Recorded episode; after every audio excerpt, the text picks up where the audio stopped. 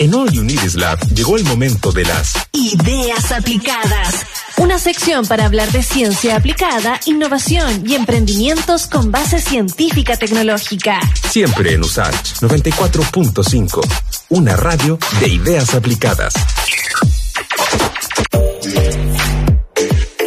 Bueno, vamos a repasar ahora un libro que se estrenó este mes, Clarity, de Daniel San Martín. Un relato que nos lleva desde el Big Bang a nuestros días y hacia el futuro. Eso es parte de la promesa, al menos que hace el autor. Así que vamos a conversar justamente con el Daniel San Martín, economista, magíster en inteligencia artificial y autor del mencionado libro. ¿Cómo estás, Daniel? Y gracias por conversar con Radio Usach. Hola Iván, ¿cómo estás? Muchas gracias por la invitación.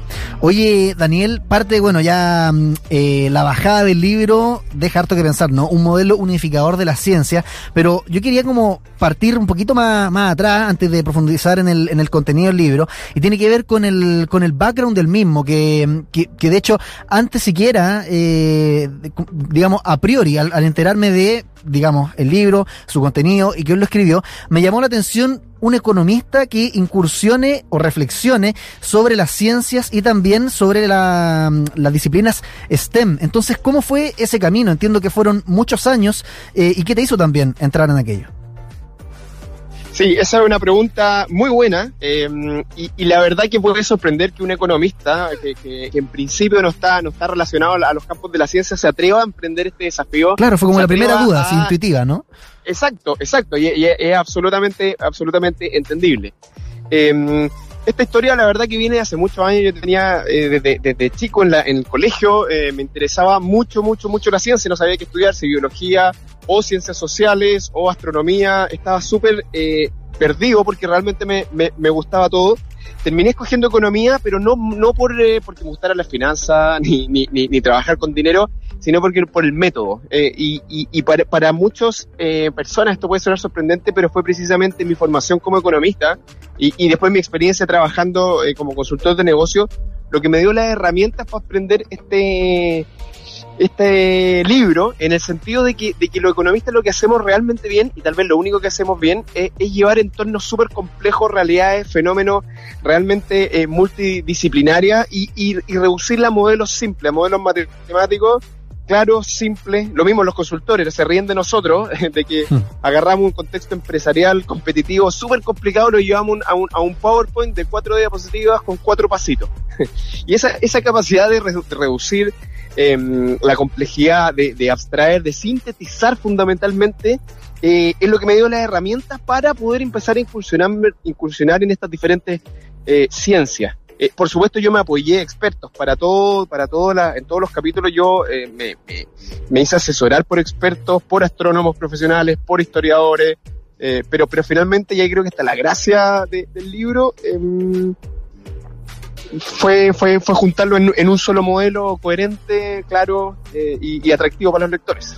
Y de hecho, eh, ahí como para ir profundizando en el, en el contenido, ¿no? Porque la, la promesa, de hecho, que yo decía al, al, al, inicio, que parte, digamos, en el Big Bang hasta, hasta hoy, el modelo que tú llamas, digamos, eh, Clarity, de alguna forma lo que hace es ir encontrando como, como puntos en común, por decirlo, cosas que se van repitiendo en, en distintas disciplinas científicas, y hay varias etapas, aparición, eh, selección, eh, cooperación y especialización. Esas son la, las cuatro. Creo que no se me queda ninguna en el tintero. Entonces, si nos puedes como a grandes rasgos explicar eh, cómo, eh, cuál fue el desafío justamente de ir encontrando estos elementos en común, porque el Big Bang es una cosa, estamos hablando de no solamente miles de años, o sea, es una cuestión gigante. Y cómo fue también ese recorrido hasta el día de hoy y cuáles son los puntos en común, por qué, por qué encontrar distintas cosas para luego armar todo este modelo Clarity.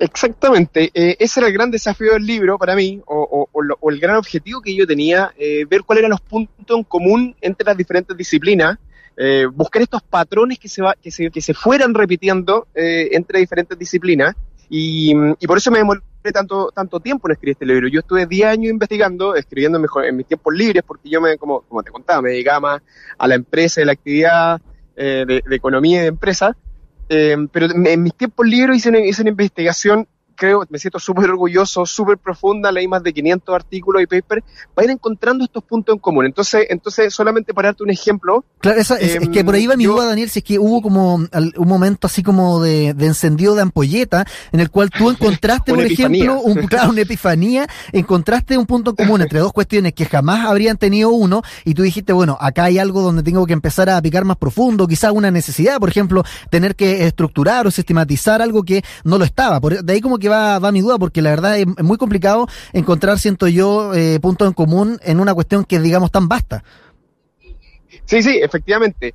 Eh, lamentablemente para mí no, no, esto no, no es posible llegar a una hipofonía. Es, es, mucha, mucha persistencia. De hecho, este modelo final de cuatro pasos es una de las versiones finales. Yo pasé en, en, en, versiones de siete pasos, cinco pasos, eh, cosas que no eran pasos, sino que eran como eh, fenómenos distintos. O sea, probé un millón de combinaciones y no, ni una era como realmente elegante, ni una era como realmente clara, de que mostrara eh, lo, lo, como todas como estas siete disciplinas eh, eh, convergían en un solo patrón.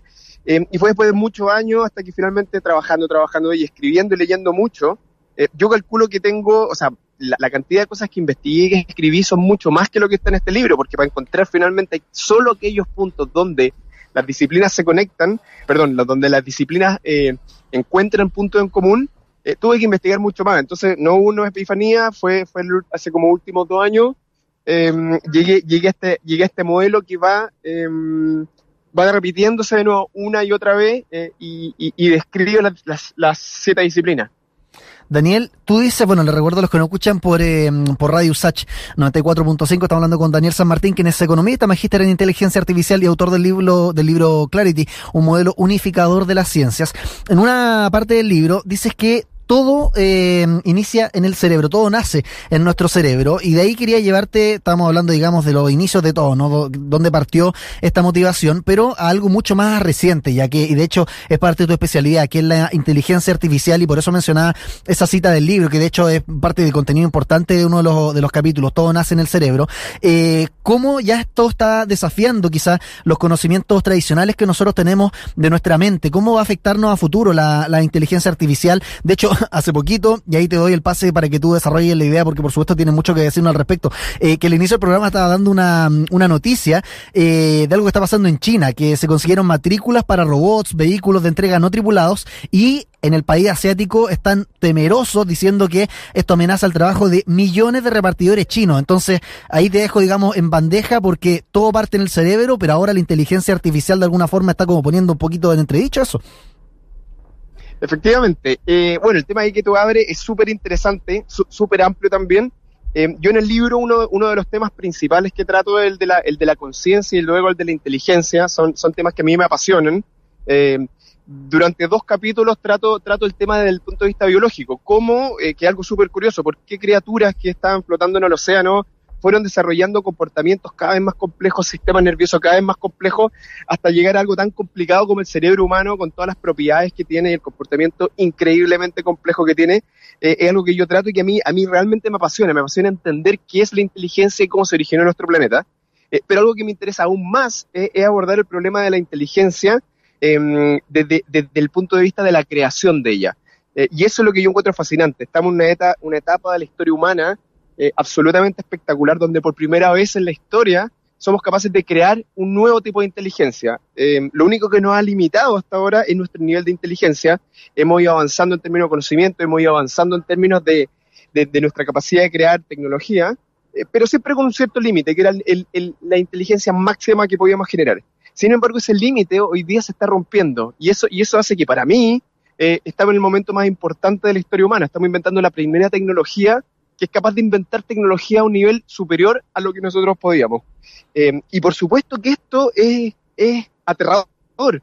Eh, en un montón de lo, más lo más típico que sale en la prensa es el tema de que, de que los robots se van a llevar nuestros trabajos, etcétera, que exactamente, pero aterrador en muchos sentidos, o sea, que una, que una máquina, que una creación humana puede ser más inteligente que nosotros en esta propiedad que tan particularmente nosotros definimos como, como lo realmente humano, eh, es algo que aterra a las personas. Eh, pero al contrario, yo cada vez veo oportunidades espectaculares, incluso en el aspecto laboral. em, yo creo que más que robar trabajo, va a reemplazar muchas de las tareas que hacemos y nos va a dejar a lo, a lo y podemos profundizar sobre eso, a los humanos haciendo las tareas en las cuales nosotros somos realmente buenos eh, y dejando las tareas repetitivas y dejando las tareas rutinarias a las máquinas, en donde ellas son mucho mejores. Oye, Daniel, y dentro de hecho de esta misma de esta misma estructura, eh, luego vas profundizando más en lo que es la, en la, en la mente humana, ¿no? Porque eh, cada vez se va profundizando más en distintas eh, alianzas, incluso. De hecho, hay todo un eh, subcapítulo que se refiere a las alianzas y creencias. ¿Por qué tú crees que en un momento se fueron creando justamente eh, comunidades en torno a distintas religiones eh, y también por qué creemos a veces en cosas que no vemos? Que eso va eh, totalmente, o sea, estamos hablando de un libro que justamente eh, la bajada habla de un modelo unificador de las ciencias, pero acá tú también empiezas a profundizar en cosas como esta. ¿Por qué creemos en cuestiones que no vemos y que va en contra de todo lo que nos dicta el método científico, no?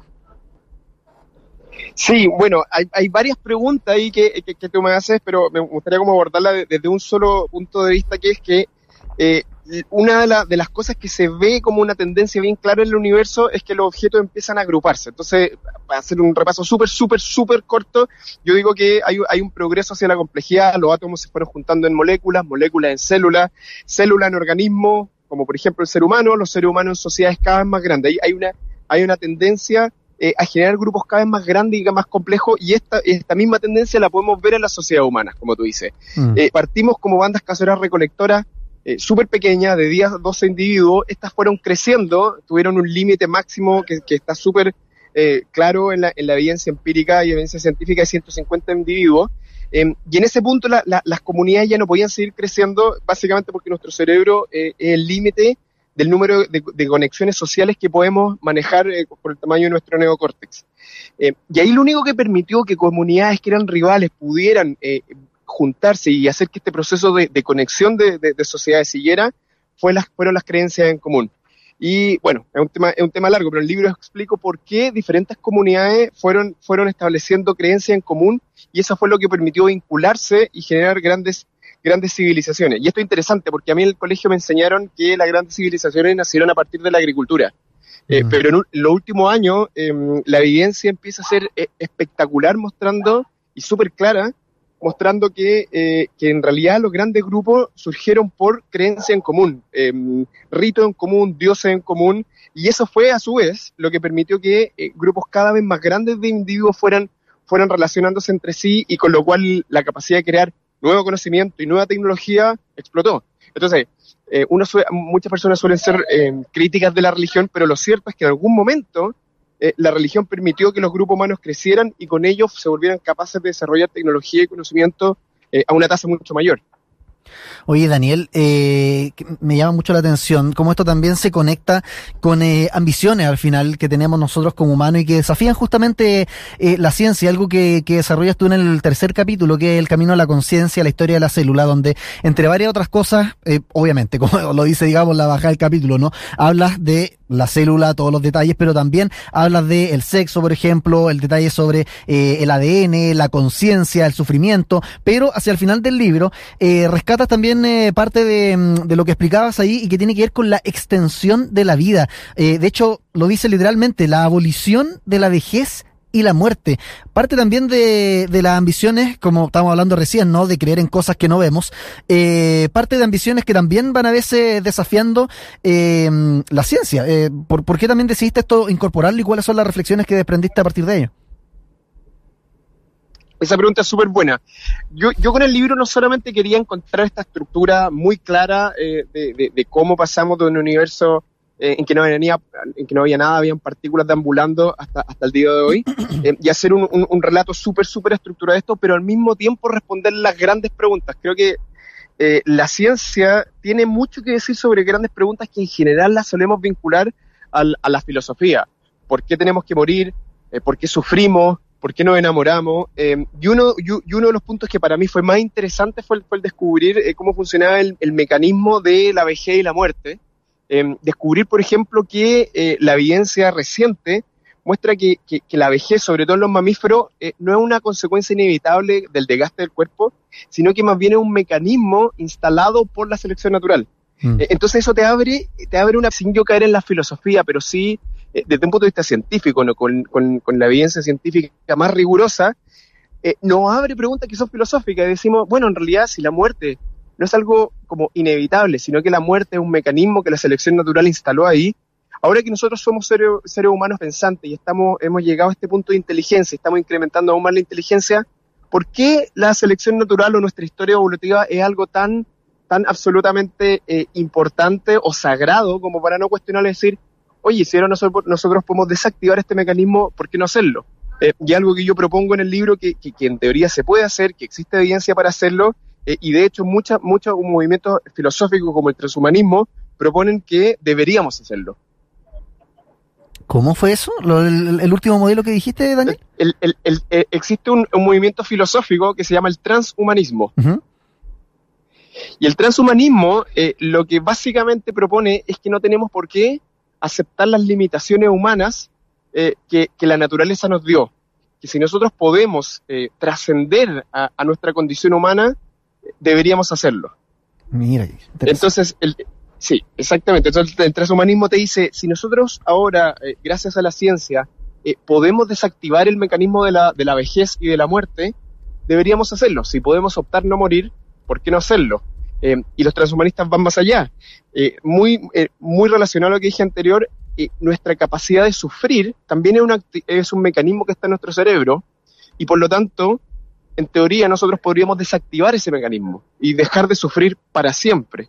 hay investigaciones súper avanzadas de dispositivos mecánicos en el cerebro que podrían estar permanentemente desactivando la zona y, y hacernos literalmente incapaces de sufrir.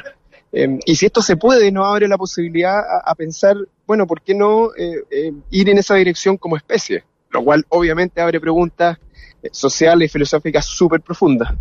Vale, Daniel, oye, muchas gracias por conversar con nosotros y esta es la invitación entonces para que revisen el libro Clarity, un modelo unificador de las ciencias, como siempre, para que también se formen su propia opinión, porque al final es un, nuevo modelo que está planteando el economista y magíster en inteligencia artificial Daniel San Martín. Muchas gracias por conversar con nosotros.